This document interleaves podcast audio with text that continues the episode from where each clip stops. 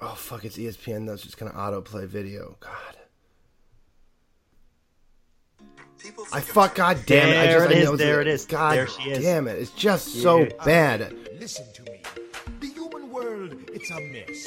Life under the sea is better than anything they got up there. There.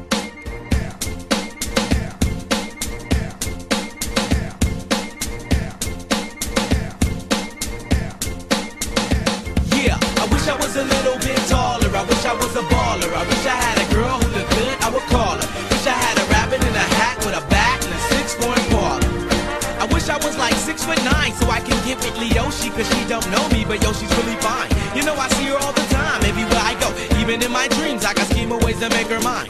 Cause I know she's living back. Her boyfriend's tall and he plays ball. Hello and welcome to your Let's Talk Football this week. Sorry about the long weekend uh, schedule. Evan and I took a break because it is Thanksgiving here in the United States. So, uh, yeah, Evan, did you uh, do you have anything you're thankful for this year?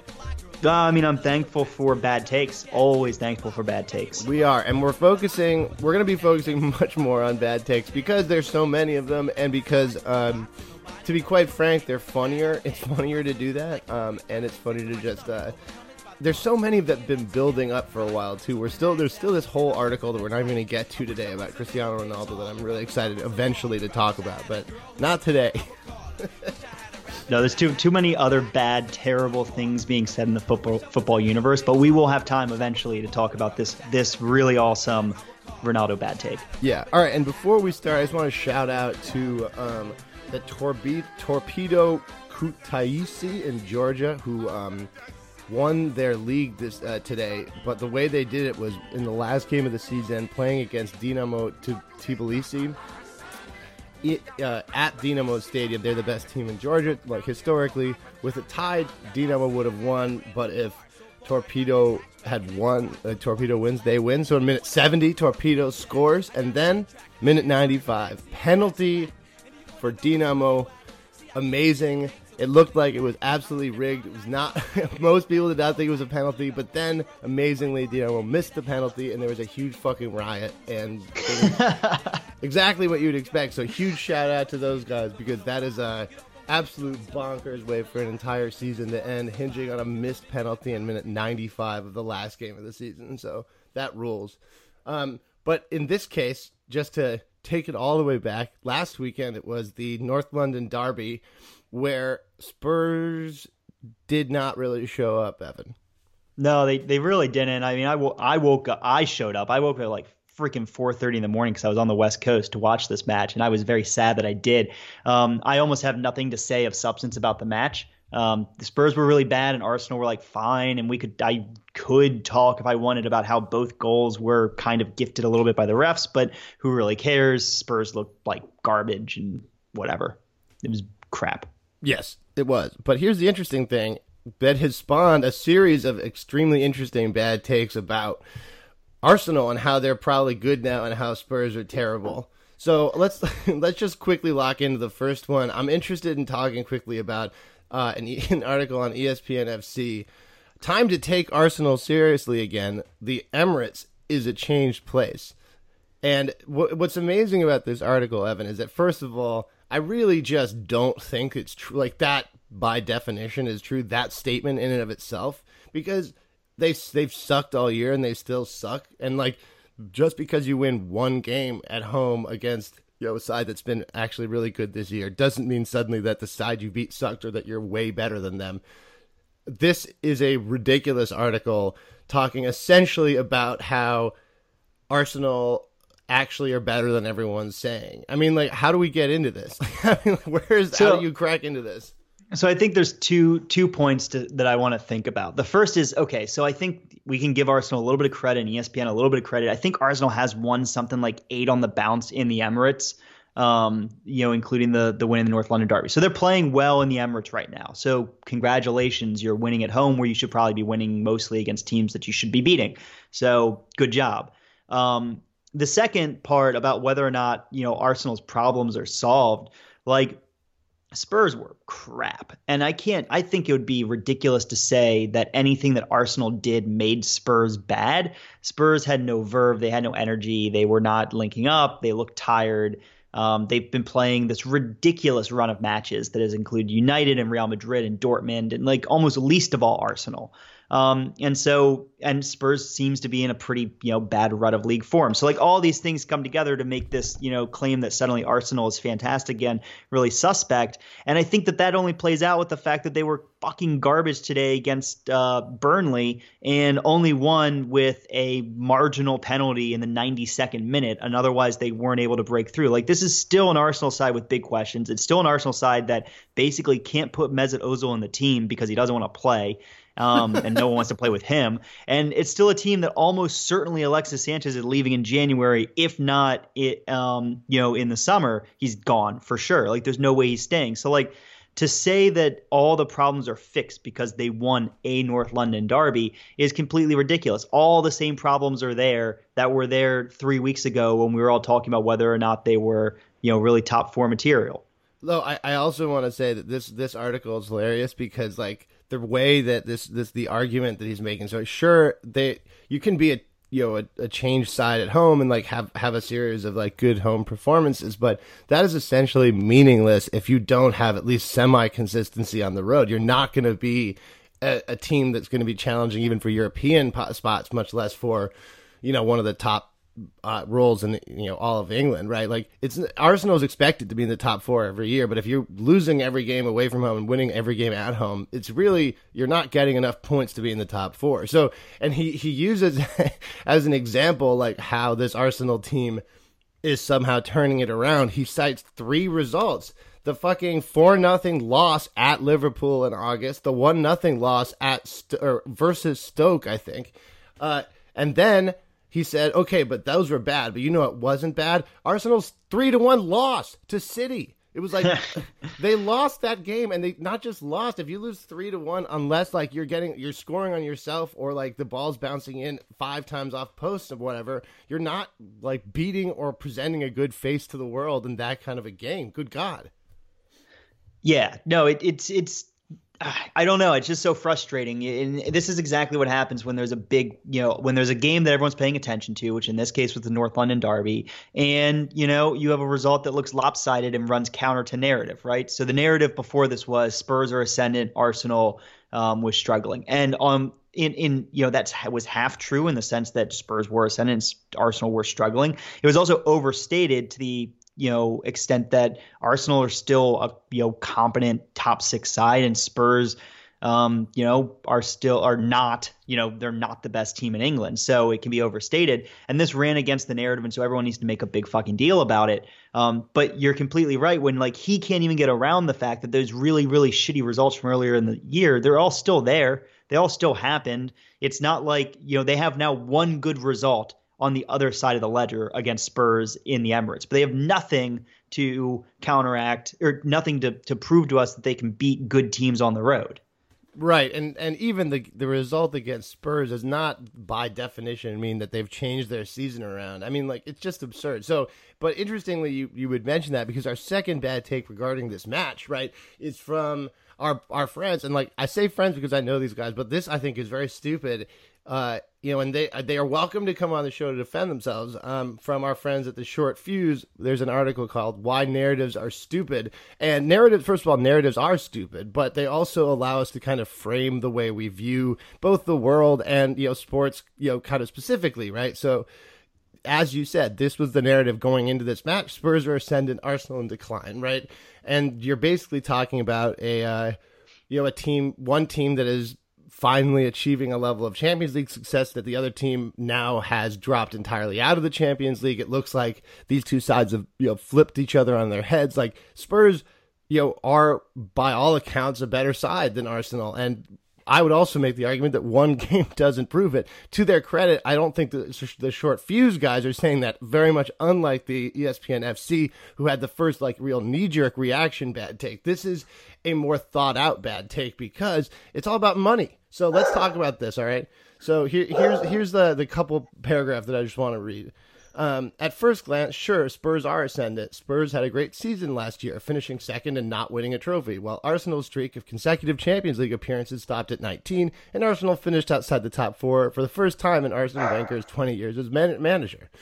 Given the evidence of that one season and of the overall improvement in Spurs quality under Mauricio Pochettino, it would be very easy to buy into that power shift in North London narrative, should you be so inclined. It would also, however, be wrong. Why? Economics. For for all of Spurs' recent success on the field, they're about to enter into a period that Arsenal know all too well, the period in which they're building a stadium and have to pay for it. The difference between Arsenal stadiums and Spurs is substantial. It's estimated that Spurs Stadium will cost around $800 million, dollars. pounds, sorry, when all is said and done.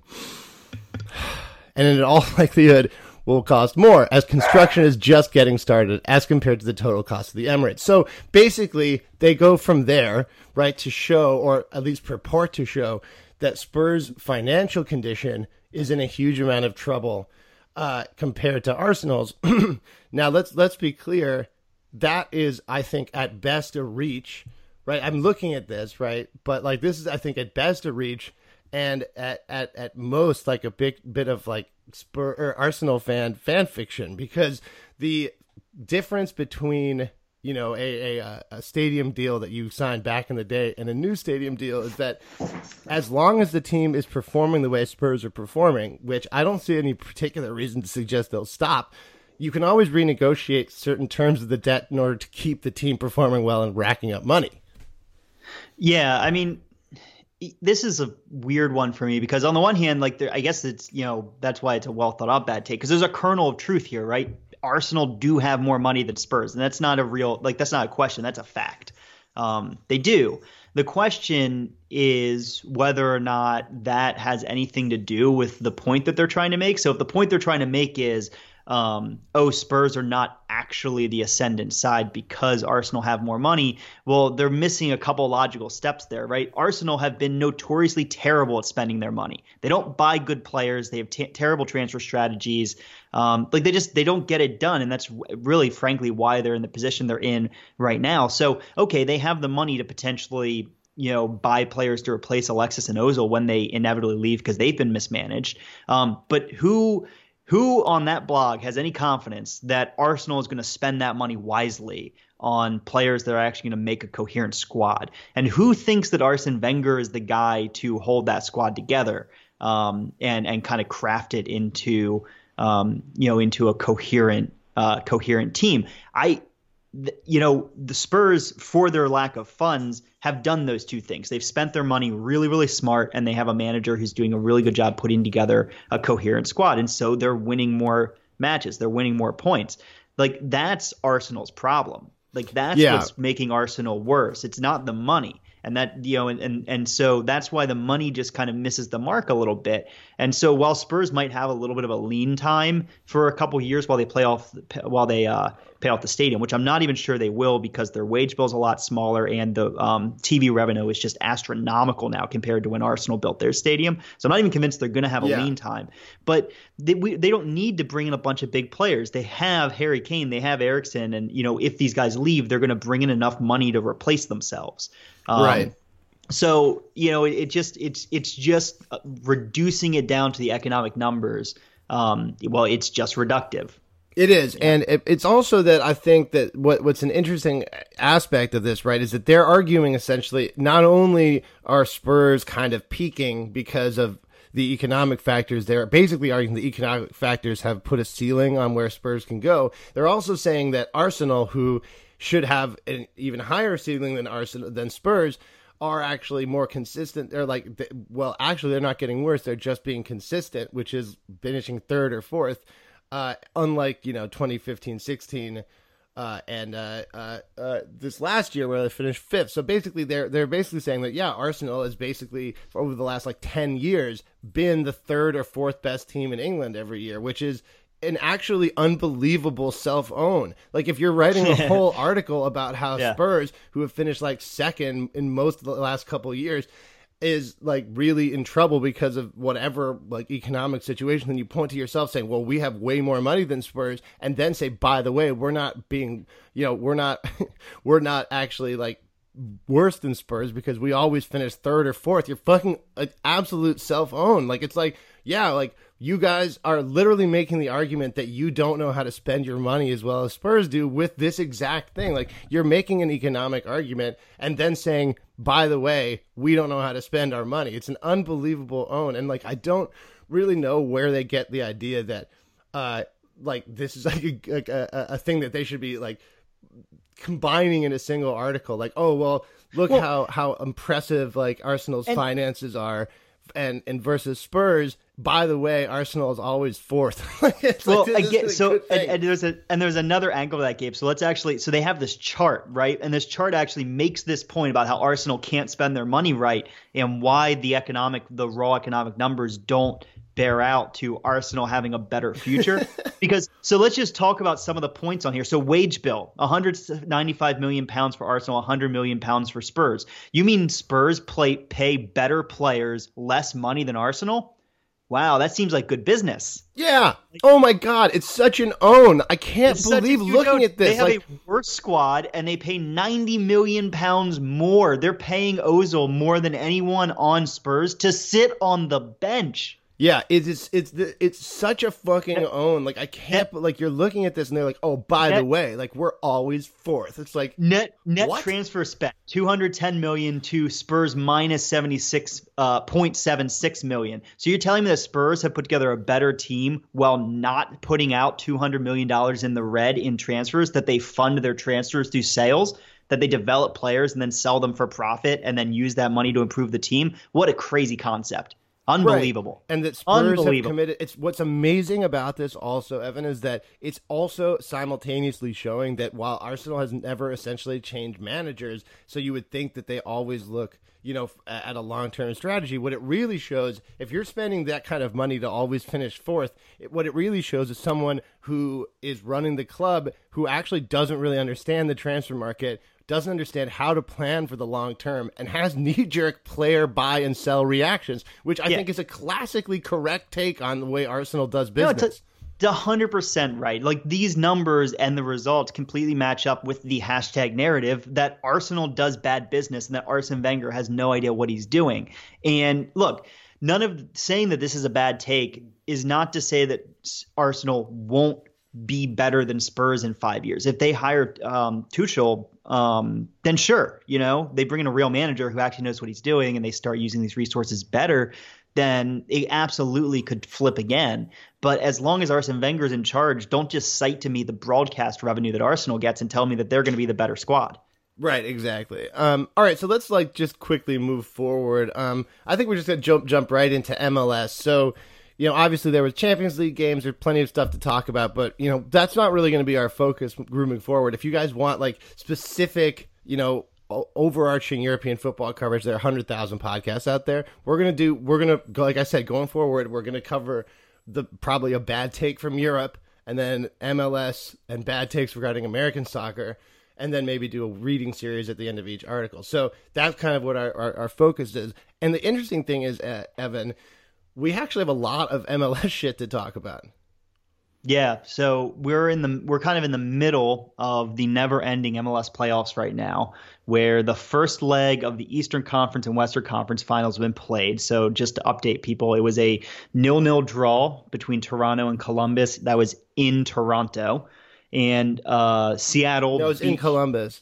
It was in Columbus. It was in Columbus. That's right. why the zero is bad. Yeah, yeah, yeah. Why the zero is very bad for Toronto. So it was in Columbus. You're right. And then uh, Seattle beat Houston two to three, or three to two. Sorry, um, I think that's right. Which, yeah, which is Oh, no, actually, um, Yeah, yeah, uh, which is actually a really terrible result for Houston. So like Seattle was in Houston, goes up two nothing, two away goals, uh, right away, and that looked like the tie. The fact that Houston even brought it back at all is is a testament to them. So actually, it's not a this tie is not over, even though it looked like it was after about thirty minutes of this match when you know Seattle had, had broken through twice to score two away goals, which is huge. Uh, but yeah, it's only one goal difference, so you know, Houston has to win by more than one goal basically because of the total amount of away goals scored. And I think one of the things that I wanted to talk about because so Seattle Houston was actually a really fun game and Columbus Toronto wasn't. And but I wanted to talk about why actually it makes sense, the more sense the way Columbus sort of approached their game than the way that Houston did, which Houston came came out and wanted to play and and hit you know Seattle, and Seattle kind of broke through and and kind of took advantage of Houston's you know really lackadaisical defending. And the problem with Houston style and the problem with generally with two-legged ties, especially in the United States, is that they reward home teams that come out just to shut it down and not concede. And I'm not saying that's what Toronto, what Columbus did, but Columbus effectively had a very solid first leg result, while you know Houston didn't. And so, but at the same time, because Columbus didn't win and because they didn't, you know, put away any of the chances that they had, there's this narrative forming about them that said that the, you know, the break slowed their momentum, blah, blah, blah. But what, what I think is crucial is that a zero zero, this, is, this is what happens in a zero zero, uh, first leg. The team that was home for that leg goes into the next leg where any scoring draw wins them the tie, right? Any scoring draw and any zero zero draw goes to extra time. So that actually by itself, that the, the, the range of outcomes where Columbus goes through is vastly higher, right? Yeah, no, the it's, range it's a, of outcomes where Toronto goes through, and just by itself, that's a huge victory. That's a massive advantage. It's it's 100% the smart way to play these two-legged ties. Like if you unless I mean, sure, if you're you know think you're significantly significantly better than the other side, then all by all means just beat them three nothing in the first like leg. That's Right. that's better. But you know, with these high pressure, you know, elimination two legged ties in a reasonably close matchup like you have between Columbus and Toronto, um, yeah, you just play for that draw. That's 100% what you do in the first leg, and you just you you're gonna have to play a second leg anyway. Um, you might as well have you know the greatest number of kind of combinations of the dice favor you advancing, and that's exactly what you get when you don't give up that away goal. Yeah. Um, there's just so it, there's just so many ways that it can go right for them, and we saw this in pre in the previous. Um, um, you know, this is kind of how it played out in Houston and Portland's uh, two-legged tie in the in the last round. Even though Houston ended up did end up winning two-one um, in the second leg, it was one-one for most of that, and Houston was able to just sit back and defend, and eventually hit for a second goal on the counter. Right. Because that because that one-one draw takes them through. Right, exactly. And and what's what's really interesting about the match then in, in, in Toronto, right, is that so if you're if you're on if you're yeah, look, if you're Toronto, right, you're looking at this in a situation where any one goal lead is not one goal away from you having to go into extra time. It is one goal away from you full on losing the tie because as we said, any scoring draw uh, puts Columbus through. So the effect of that is any goal that for for every Columbus goal, Toronto has to score two, and I don't think people realize like how big, how huge that is because of the away goal, the power of the away goal.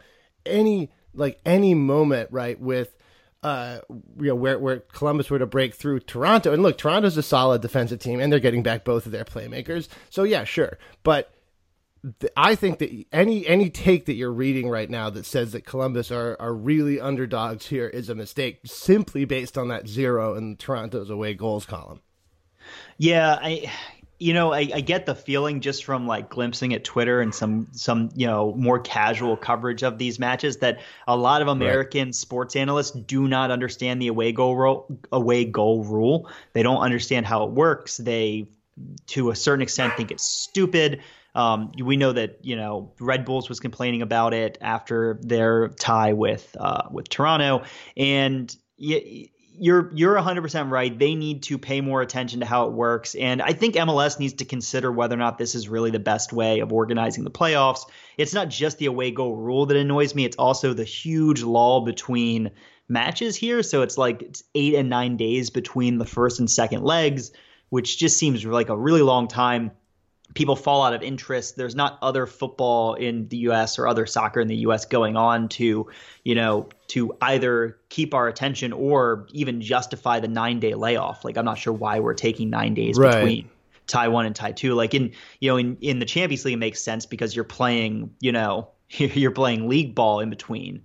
Um, I don't really get why there's nine days. It, it it just all seems so sluggish. And um, it, and it just seems like it um, kind of kills the momentum of the playoffs playoff structure a little bit. Yeah, it def no, it definitely does, and it, it on top of all of that, right? It, it also makes it for a series of people, you know, who who don't understand, you know, the game at all, to to whine about you know this this thing that they perceive to be an inequality, right? So like away goals is something that you have to essentially you have to grow up with to think is fair because it actually yeah. i think when you stand back it actually is quite dumb and it really does privilege uh you know the the you know the the team that goes away from home first like well, whatever I mean, it's kind of it's kind of like penalty kicks where it's the you know it's the worst way of deciding the tie except all the other ways of deciding the tie Right. Um, like, what are you? You're just going to play extra time ad infinitum at the at the end of the second leg, and then that's unfair because now you you know now you're still privileging the second person you know who gets to play that at home. Like, there's no good way of figuring this out. The home right. and home tie ultimately is going to have to have a tiebreaker, and you know for better or for worse, we've been using the away goal for quite a while now, and it seems to work okay, but it, it is kind of counterintuitive. Well, I think it works okay because everyone buys in, right? It's one of those things where if if there were people that didn't buy in, then it would be a very different thing. But everyone in the media in Europe, everyone just kind of buys it. They're like, all right, so going into the next match, like, and then they'll run down the scenarios that I basically just did with Toronto Columbus. That's a very common, like, European media thing to do. But in the United States, like, we just don't do shit like that. And this just is more evidence, right, that we need to have not just single game single game playoffs. Like I, I get it, I get why they're trying to do it this way. But first of all, the two you know, the two legged tie playoffs make the playoffs very long. And because of the international break and the way things are scheduled and, and the Thanksgiving holiday, let's not forget that that's one of the reasons we didn't have anything this week. Like that, uh, the way these things are scheduled essentially makes it so that, uh, uh, the the the it extends everything out way longer than it needs to be. A single match playoffs would allow them to wrap up by Thanksgiving and arguably before the international break you know there. So that to me that's a that's a huge deal. Like that is well that is no it's, itself it's like a reason not no, to do that it. that's a massive deal and it also makes a lot of sense given the the fact that it's a playoff structure. So like in Europe the home in the knockout terms the home and home um, ties make a lot of sense because you they're trying to eliminate home field advantage there. That's their goal um, is to eliminate home field advantage and get the you know fairest your or most complete result however you want to think about it. If you think about in the American context, though, like this is not a standalone knockout tournament. This is the playoffs that are at the end of a regular season. It wouldn't be unfair to do what other American sports do and give the home field advantage to the team that had the better regular season. Right. in fact, that is a concept that we really, really get. Like we get right. why you know uh, we understand the regular season other with if, in a, in a in a league that only has a playoff structure as a championship giving enterprise, it makes sense to reward the regular season teams with the best record because otherwise regular season games essentially don't matter. And like right. the the only question is, oh, did you win enough to get into the playoffs? At that point, it doesn't matter. So yeah, let's let's reward the regular season winners with f- uh, home field through the playoffs, and then hold the fi- final itself at a neutral venue. That is the traditional American way to do it, and I think that that's what we should be doing in soccer. Yeah, and I think that you know MLS might object and say, well, they make more money off having extra games, but I actually think that that's I think that the the the drama so I think a single elimination playoff will be much more marketable. It will have much more drama, much better storylines, and it's going to be a lot easier to make. You're going to make a lot more money off the playoffs as a whole with better storylines and better coverage and rules that make sense to oh, American yeah. viewers than you are just, you know, having extra games with 20,000 people in the stands that almost no one watches. Right. And and and right, the next step because the and I think it is true that the two-legged ties do lead to more like fair outcomes, i.e., that teams that actually are good go through. Uh, but that's the thing is that Americans actually like to have these weird Cinderella stories, and you know they happen occasionally in Europe, but it's very much rarer than say the NCAA tournament or whatever, where it's win or go home. And uh, in this in this country, like we like that. We we're actually okay with teams that we think are a little bit worse winning matches and like collecting silverware just because they happen to catch fire at the right time. We actually kind of like that in this country. Yeah, yeah, we're more than okay with it. I think that that's what people want to see. Like people, like the reason why the NFL drives for parity so hard is because that's what everyone wants to see, right? They want to see the underdog come in and, um, you know, and that I mean, every single American sport playoff is essentially set up to be a lottery. Um, Right. because you know, other than maybe the NBA, basically, um, because it creates really good storylines. It's fun. It's what Americans want to see in sports. And I think MLS needs to try. They need. They always need to think when they're deciding how to run the league. How do I make this the most attractive version of soccer for Americans? Right. And that's one big way to do it is craft the playoffs into something recognizable to Americans, even if it's a little bit weird for Europeans. Absolutely, and um, well, also I would I would I would mention that like you know you you you really hit the nail on the head with the with the way to pitch it right. It's a story that you're selling to people about this stuff, and more people will fucking tune in if they know exactly what happens. But if you tune in to watch a soccer game and you don't you're not you're only a casual fan at most and the end of the match you're like all right so who's going through you, you know it's a playoff match you say who's going through the next round and then someone turns to you and is like well there's another game. You're just going to be like wait i just wasted my time watching this game and not the elimination game? And i think that actually is the reaction of a lot of like Yeah. non-european soccer or even like non-latin american soccer americans following americans. So like I, I think that for example the large contingent of americans that follow both the mls and like the liga mx and some of the south american sides actually would understand do understand the two-legged tie system. But like that is not the, like that's not the only market that these people are trying to hit. And actually if you create a single tier elimination structure it's much better. And it's better for the league to have i think you really hit the nail on the head with the idea of always look forward and how to market and how this sport to americans given the coming football apocalypse essentially that people will be looking for a secondary sport to follow in case like know, they have another apocalypse like the football one where the entire game is going to be upended right The, so the, NF, the NFL has made billions upon billions of dollars, not on hardcore supporters, but on the casual fan, right? The person who sits down and tunes in because it's an event on Sunday, right? Or watches the Super Bowl because it's a cultural event. Like that is where, um, that's where they've made all their money. Um, and that's where MLS needs to grow. Like they already kind of have a committed soccer base. It's about, you know, right now it's about getting casual fans to enjoy the sport. And that makes means making it relatable and understandable. Right. And on top of all this, right, the uh uh the single elimination single game elimination structure encourages teams to score.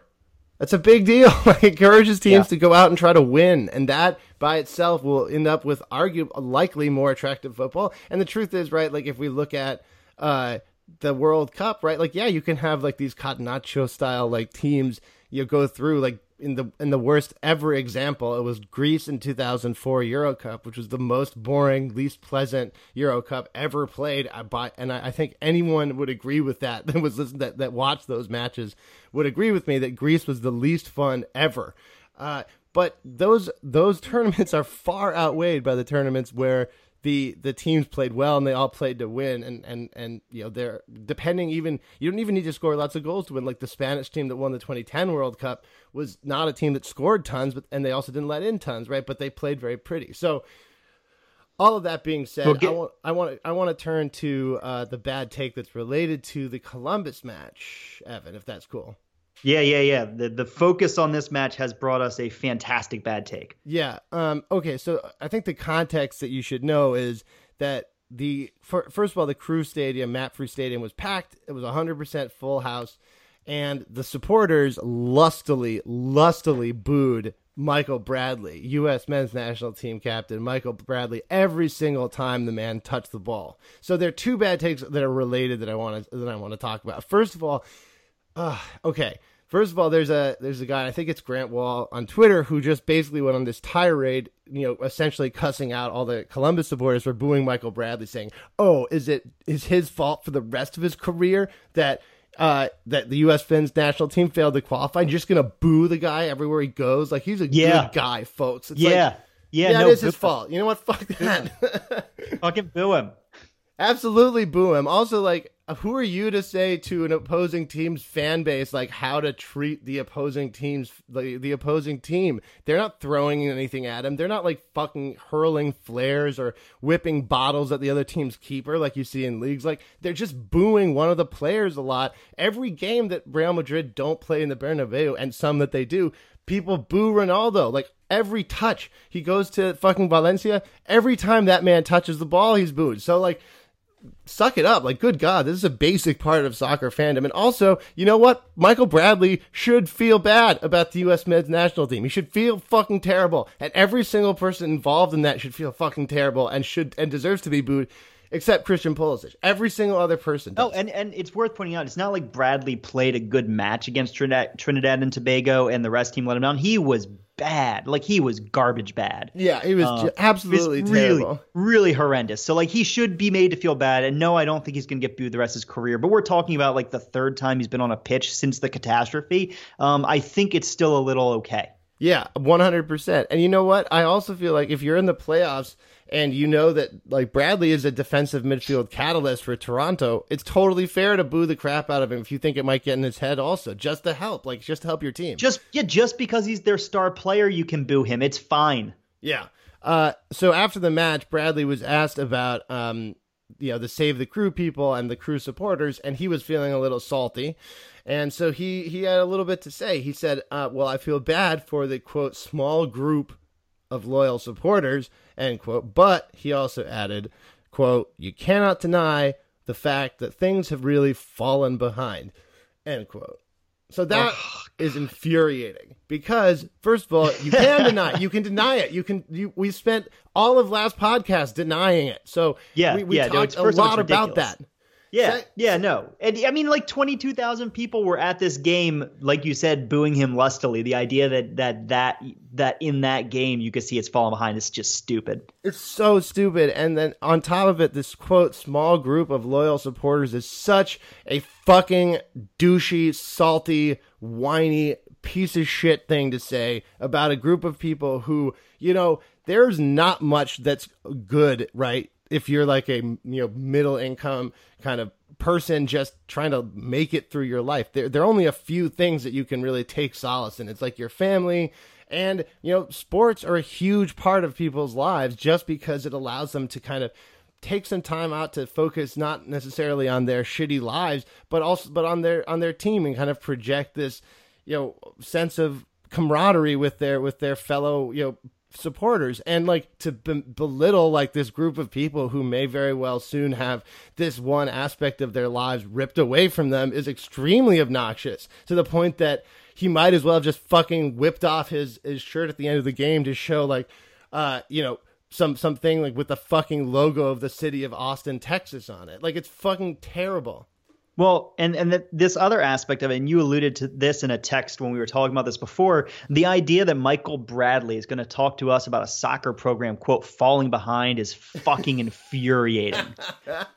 it is the height of oh my i mean I, I don't even have words for how annoying it is and how how much it pisses me off that he would talk to us about how columbus has fallen a little behind. You know who fell behind? The us men's national team fell behind. Yeah, uh, you- columbus columbus is in the eastern conference finals they're competing for a championship where the fuck is the men's national team next summer Yeah, the men's national team, you you cannot deny the fact that things have really fallen behind at the U.S. men's national team, and I do feel bad for the quote small group of loyal supporters. You piece of shit! God damn yeah it. And you know what? He's the fucking captain. So he gets to fucking own that. He is the captain of the national team that failed. They didn't just fall behind. They fell flat on their face. I don't want to hear shit from him about anyone else anyone else's team how good they are how bad they are. Retire go away just be gone. Yeah. All right. Um, I don't think there's anything else to say about that. I just, I, it's an absolutely infuriating thing because I just, it's, it's fucking terrible and and really obnoxious. So the the kind of segment on the really interesting series of bad takes that we have this week is, for some reason, this was the week that like a lot of big, you know, analysts decided to just go off on expected goals. Uh, as you know from listening to anything that I talk about, Evan and I talk about, uh, well, we both buy into the idea of expected goals because they make sense as a concept. Why don't we, you know, kind of control uh, for other factors and then suggest like based on nothing like based on historical probability shots of this type of type and from this place have an x uh, x percent amount of chance of going in and then you can extrapolate from that to you know a kind of general and very like not precise but a general view and understanding of how lucky or unlucky a team gets. That is the whole point Yeah, of expected mean- goals to you know to put it most simply it measures the quality of the shots taken by the different teams or you might say the quality of the chances but it's because it only mention, you know measures actual shots. It's it's the quality of all the shots taken is measured added together. You get this figure that we call expected goals and it's roughly supposed to say you know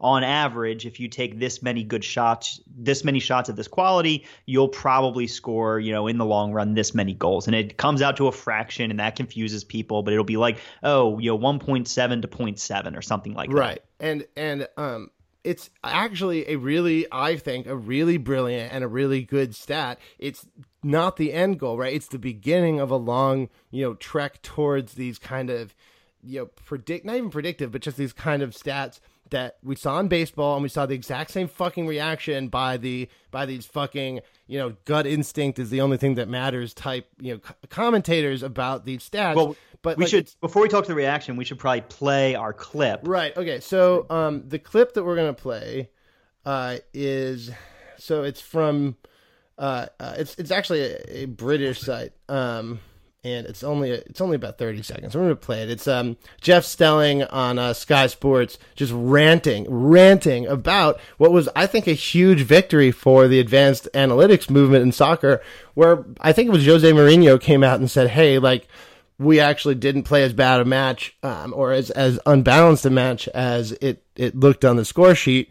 We our expected goals were were actually pretty similar, and that's a big win. That's a big get for the expected goals co- contingent. like Mourinho Yeah. saying anything in a presser about it is is big for us. So I was very happy to see it. And these guys, who of course are these ghouls who, who have absolutely no a- ability to process it, as you will see, were not happy. So here, let's play this clip. The daftest thing he said this week, the daftest thing he said after that game, he quoted expected goals. You know the little stat that you see? He- And he said, this, you know, this was expected to be a close match. He said, look at the expected goals. It was 0.7 for them and 0.6 for us. Well, he's the first person I've ever heard take any notice of expected goals, which has to be the most useless stat in the history of football. What does it tell you? The game's finished 3 1. Why do you show expected goals afterwards? It's absolute nonsense. needs It really about is. And if he really believes that, well, I, I don't think he can. Anyway, look. What I also like about this clip, Evan, so you you you heard the kind of classic series of things that that you would expect to hear from someone who is basically whining at the way the game that he thought he understood is advancing, right? But what really what really strikes me is when he starts yelling about what could he possibly mean by that, and then at the very Yeah. end he says, and this is I think the really like incredible moment, right? Well, I don't really think he believes that, which I think you have to think that if you have this opinion of expected goals. Well, there's no no way that some soccer like a genius or someone who at least has a you know does this for a living and you know really understands the game. There's no way that person, right, could understand or really believe in expected goals if you don't think that expected goals really exist, right? You say this is a stupid stat. This is a stat that doesn't make any sense. It doesn't tell us anything. And it's stupid that Mourinho used it. But because Mourinho's not stupid, the only next logical step that you can possibly have, if you have this opinion, is that Mourinho doesn't believe it. Yeah, I mean, you know, we we've fought this battle so many times before. You know, in broad scheme of things, it was fought in baseball with WAR and so many, you know, wins above replacement, so many other statistics, and you know, in those cases, I don't even think the the accusation ever was, "Well, you guys don't believe it." It was more. Um, you know, it wasn't so much you guys don't believe it. It was more, you know, it's not as good. We can do better, right? We can use our eyes to see which pitcher is better. We can use our eyes to see which batter is better. And, you know, the old ways are better. And I think that everyone's pretty much on the same page at this point. The old ways are not better. And, you know, analytics is basically taken over baseball. Like, that's the only way to build a baseball team now. Um, and it's happening in basketball, and to a certain extent, it's happening in foot in you know American football. And soccer is like the last bastion of kind of especially right. British especially British soccer is the last bastion of you know the gutting grit way of interpreting sport and um and so you know we're you're gonna have these holdouts who just just are unable to believe that there uh, right. that there's truth down there you know in the data in the numbers um, and you know it's not just that you know he was ranting everyone was groaning along with him um, it's just so annoying because, like I said, because we've done it before. We've we've been there before. Yeah, and so I, I, I'm I'm just gonna shout out to some of the other people who who also talked about this. So Irish journalist Barry Glendenning um, was the one that some someone retweeted it uh, onto my feed. That's how I found this because obviously I don't watch Sky Sports. I don't have that on my TV. So this is how I found it. He says, "Yeah, Stelling is spot on here. At some point, not too far from now, imbeciles twatting on about XG will be pinpointed as the exact moment that football ate itself. And I wanted to bring this up because, of course, it's funny to think about someone in an Irish accent t- talking about this. I don't know why, but it's just it is for me. like, but on on top of any of that, like, what the reason I wanted to to share it is because I. Uh, this I think is another version of this, right? Like it's the the the, the kind of old school baseball people were saying this all the time, and then trying to dismiss the the analytic stuff in baseball, like oh you got you idiot nerds talking about this shit. Baseball, that's what's making baseball fall apart, not the fact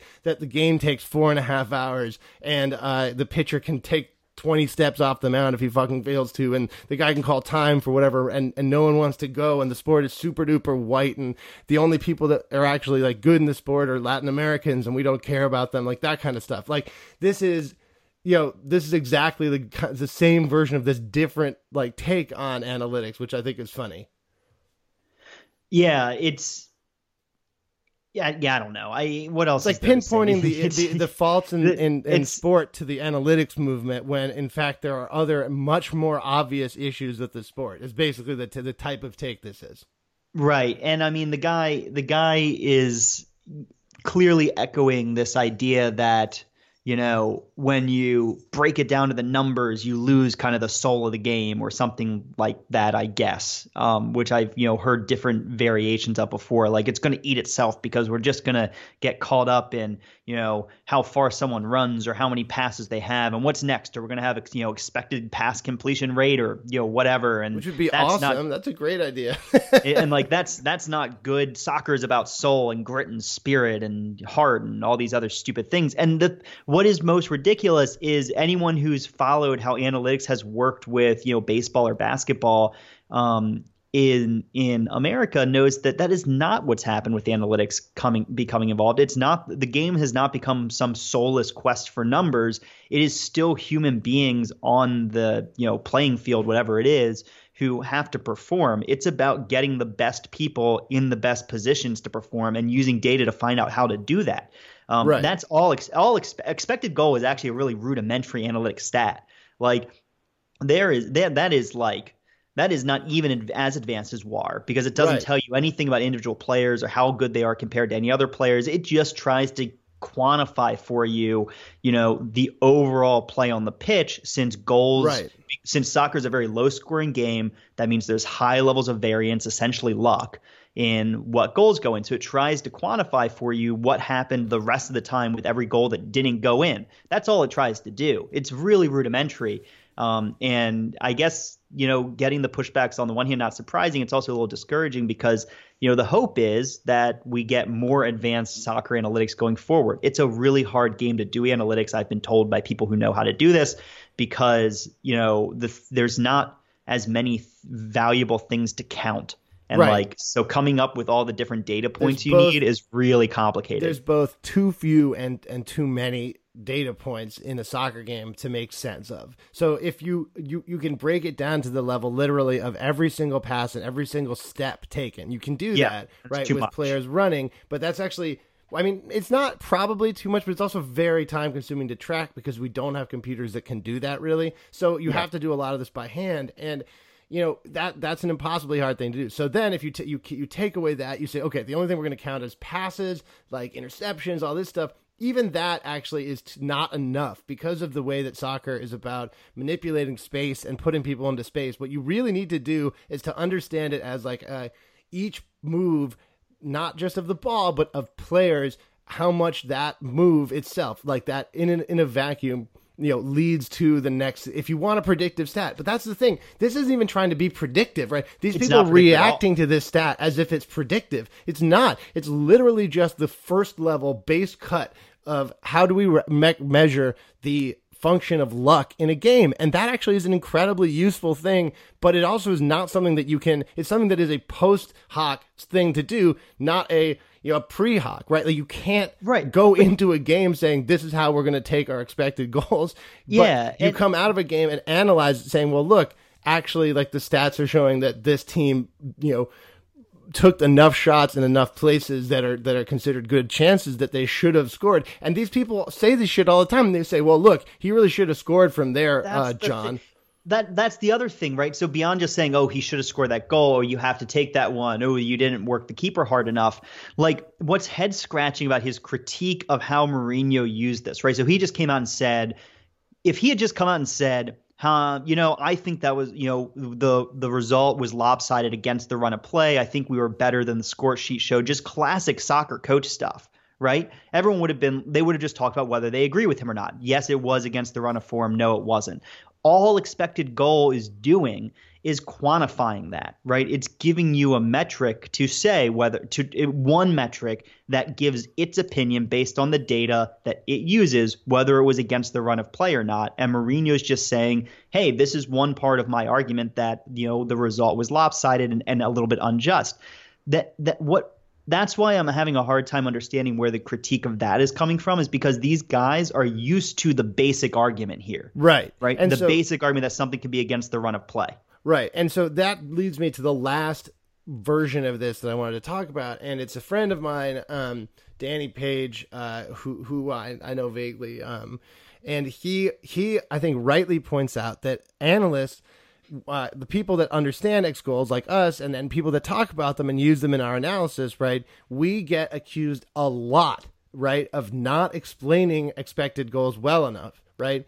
And so we and especially by these same exact people and then these people go on a rant that i'm about to show you from an editor at espn alex shaw so alex he's so close to being understand like understanding what uh, expected goals are and why they're useful but he just toss just veers off at the very end and it's it's it's shit so all right here's the here's here's his argument as far um the as far as my thick brain allows me to know, the quality of a chance is in in part calculated blurg based on historical shots slash chance chances from similar positions. But that's just a load of shit. A simple quote should have scored does me. Uh, and then someone responds, "Yeah, well, look, I admit there there are limits to expected goals, just like any any sane person who understands the metric would do. There are of course limits. This is not like a shot from Ronaldo from twenty feet, twenty yards out is a very different thing than a shot from some center back from twenty yards out. Of course it is, but that doesn't mean that this this stat doesn't have merit, right? Like there are differences."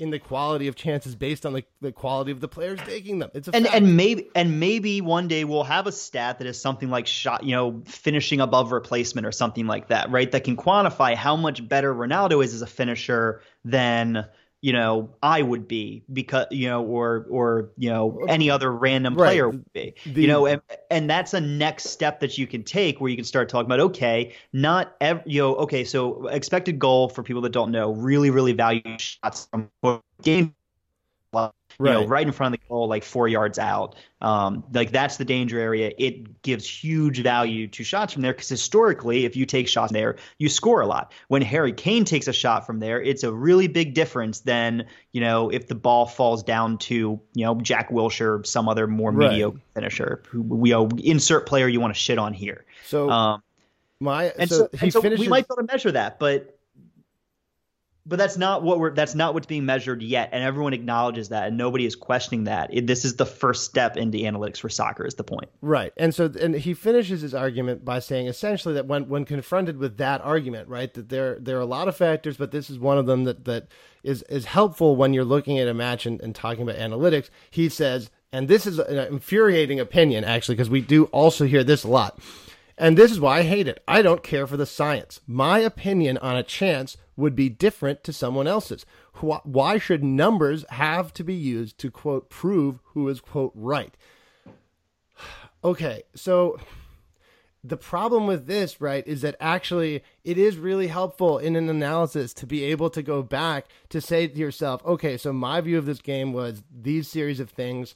I think this team had the better of the run of play, and then to look at the expected goals, and a lot, a lot of the time, expected goals bear out this the feeling that you have if you're experienced enough analyst, this feeling you you have of one side being better, and and and this is the problem with this this line of thinking. It is an, an analytic analysis tool and that's what analytics essentially means. If you look up the definition right it's a literally a tool for analysis. So if you don't want to use that tool fine but do not like be annoyed when other people decide to call upon that tool when you are making a point that they think doesn't ba- they personally aren't don't think backs up or they think there's a there's a reason to think that you're wrong in your analysis you're, Now that's the thing, right? There's this weird kind of subjectivism that he's inserting here, where it's like, well, my opinion is as good as anyone else's, and you know, you should, you know, why should you be able to muster this type of argument against my opinion? Well, are you saying that we can never have a sports debate about whether? So let's just take the ba- you know the individual you know point he's talking about whether or not someone quote should have scored which is wh- how he's breaking down an individual data point for expected goal um, are you saying that there's no possible debate about whether or not a player should have scored and if you're allow if he would allow that there can be discussion, then all we're saying is the historic rate at which players have scored from the same position is a relevant data point in resolving that discussion of who should have scored. Right. Right. We're not saying it's the only thing. He might come back and say, yeah, well, you know, those were not Cristiano Ronaldo and this was Cristiano Ronaldo. And so Ronaldo should have scored, but other players maybe shouldn't have. Like, that'd be a fair comeback for any individual Absolutely. data point. All we're saying is that this is a relevant data point, a relevant metric in trying to decide that question. And on top of all of this, I just want to also also add, right, that if you actually think about what he's saying here and what his job is, right, as a as an analyst and editor at ESPN, he is an analyst of this sport. This comment is an extremely brutal self-own because essentially he's saying that all analysis is opinion and therefore Yep. all analysis uh, analysis does not take on the number one quality that people want, which is people trying to find the truth or some, you know, closer to correct than not understanding of the things that happen in the world. So if you're like you're literally paid to be an analyst and to analyze the things that happen in a soccer match and to, to give your you know absolutely give your subjective opinion on it, but your opinions are supposed to be premised on data and your opinions actually can be right, right and wrong. Like it can be your opinion that well, Cristiano Ronaldo really should have scored that shot from the midfield line, but no one is going to agree with you, and you can have opinions and hold them, and that's your right to do so. But an- analysis is about people discussing and and and and critiquing and understanding the world and presenting arguments about the way a certain understanding of the world is correct or not right like this is a unbelievable own on his entire profession like, Right. No, he's basically calling into question his entire value added to the discussion of sports, right? Because if it's just opinion, then just go talk, you know, just show the shot to your buddy and just chat away because there's no value added in having someone like him who's theoretically experienced and has watched a lot of games and, you know, brings a lot of historical knowledge um, to the game. But I'm sure he doesn't really think that. I'm sure what he does think is that because of his kind of more ephemeral soccer knowledge, he is able to make a clearer, more professional assessment. And but that's only another way of saying that he is doing what expected goal does in a less systematic way, right? He's bringing his own historic, you know, all the soccer he's watched in the past and bringing that to bear on this particular question. Right. It's the same thing, it's just less systematic. it's so stupid I, I i i mean i gotta tell you like look obviously i think that analysis is you, you should take it with a grain of salt even when people like you and i speak because the truth is we don't even know that much like we don't know that much but like we do I think when we make our points, we suggest like the reasons behind them and make the case for them, which is really what analysis is. And like if if all it is is people just sharing opinions without any like synthesis and agreement about like a general understanding of what's going on then the, the, there is no point to analysis. There's like just go to the pub and have a fight with your friend about which team was better which is a, one of the reasons people really like sports right? They like to have these fights but what we also provide is a modicum of trying to understand what went on, and you can marshal the arguments that we make against your friends in the pub. That's a big part of this, right? Of, of right. That's the goals. thing is just yelling at just yelling at each other gets boring really quickly. And I think that this is a slightly more American version of how to be a sports fan, where you know in America we've we have a longer tradition of statistics. They were more rudimentary, but like baseball has always been a stati- statistical game. Um, it was mostly counting stats, but people were very comfortable with the idea of the counting stats. Right. Um, and in measuring players by you know not what you saw on the field, but by how many home runs they hit or RBIs or whatever. Um, and you know maybe Europeans are just a little bit less comfortable. They have the most basic counting stat of all goals, and then beyond that, there's kind of not much else. Assists, I Yeah. guess.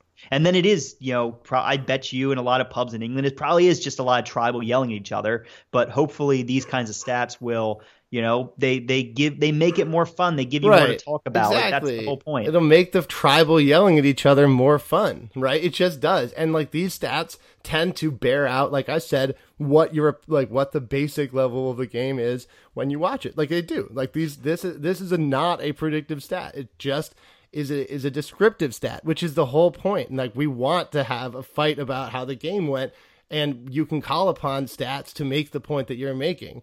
And that's cool. that's good. Yeah. And that's why stats exist. All right. And I have I have all my favorite ways of trying to say why X goal might be wrong in a particular game for when I think it's wrong, and that's fun too. Hell yeah, absolutely. And like you, and just having a basic, like a even a rudimentary understanding of X goal, you're allowed to allows you to say, well, in this case, like I don't think it does a good job. Like there are games where teams are tied next goal, like Mourinho called used used it, but actually his team was sort of run off the pitch. So Yeah. you like it doesn't necessarily absolutely accurately define. The Oh, game another played. good example is Madrid and Spurs match where I think the X goal came out to something like two in change for Spurs and one in change for Madrid, but it turned out that Madrid added a lot of those um, expected goals in like the last 10, 15 minutes of the match when Spurs were kind of dropping back and Right. and not playing on the break anymore. So like that was a place where, where I was arguing that you know it was actually more lopsided than X goal had you know where the the result the final result was actually the three one result was actually better represented the game than X goal and I think exactly. we can argue about how true that is but you know that's why people misunderstand the stat how it's used or what it what it's even trying to do Yeah. All right. That is uh, your um, Let's Fix Football this week. We will be back next week. Um, so, yo, send us your bad takes. I like the. We're gonna frame the show um, around these different topics every week. So we need to keep. Well, well, obviously, we'll do our homework and. Obviously, people like it's not like bad takes are just going to dry up. So I'm excited. people are going to see yeah people are going to keep saying stupid crap and the more of it you send us the more we have to talk about so please send them our way Exactly, exactly. All right, buddy. It's good talking to you. And Yeah. you know, talk to you soon. Bye. bye The shake shit again and making black bitch. Come on. Now you hear the shots ring off. My bitches taking everything off each other. Got them while I'm running for cover. The King Kong, Bigfoot, Gully with a scully bully. Your rap still ugly with the money running the trap. Now they giving me dap. As far as I'm concerned, in this motherfucker, look how I got him. Not, not. Come on. Now I'm the king of the swingers, oh, the jungle VIP. I've reached the top and had to stop, and that's what's bothering me. Come on. I wanna be a man, man cub, and stroll right into town, and be just like the other men. I'm tired of walking around. Oh,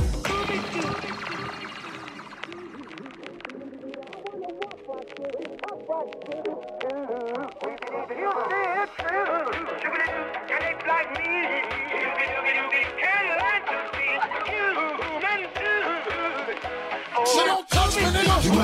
Don't touch me, nigga. You burn yourself. We got a one in this bitch. You wanna, wanna, wanna. We got a one in this bitch. You wanna, wanna, wanna. So don't touch me, nigga. You might burn yourself. Don't touch me, nigga. You might burn yourself. We got a one in this bitch. You wanna, wanna, wanna. Come on. We got him out of this bitch. A little water on him. Here we go. Now you see the alcohol spilling and we got him hands in the ceiling. You know we only come to rattle the building and break it on down just a little once again. When we holding so let me keep the dice rolling and keep it traditional. The way I keep my money falling while you slacking on your Mac and Duke, we always keep it going. Right to the left, do it to death. Now watch me come through with a chisel and make the game sizzle. And I pull out the skillet, prepared for the cooking. How my mind niggas wonder when I'm gonna bring the hook. Big thugs ice grilling every time you get the looking. Got a mile overseas all the way back to go Brooklyn. Now they ready to spaz, cause we bring the best of them. Shit to shut it down on the regular. Best with them. Fly 80s nigga that was whipping in the crescent president. President. Most of these niggas killing the rest of them. Fellas that was thinking they was rushing it and busting it. But the way we was doing, we was it. Now don't try to kid me, man cub. I made a deal with you.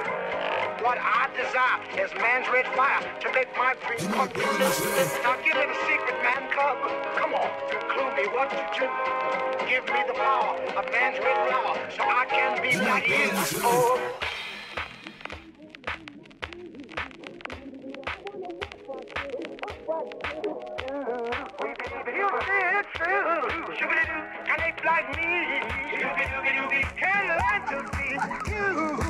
you. Oh. Don't touch me, nigga. You might burn yourself. Don't touch me, nigga. You might burn yourself. We got a one in this bitch. You wanna, wanna, wanna. We got a one in this bitch. You wanna. I said don't touch me, nigga. You might burn yourself. Don't touch me, nigga. You might burn yourself. We got a. You wanna.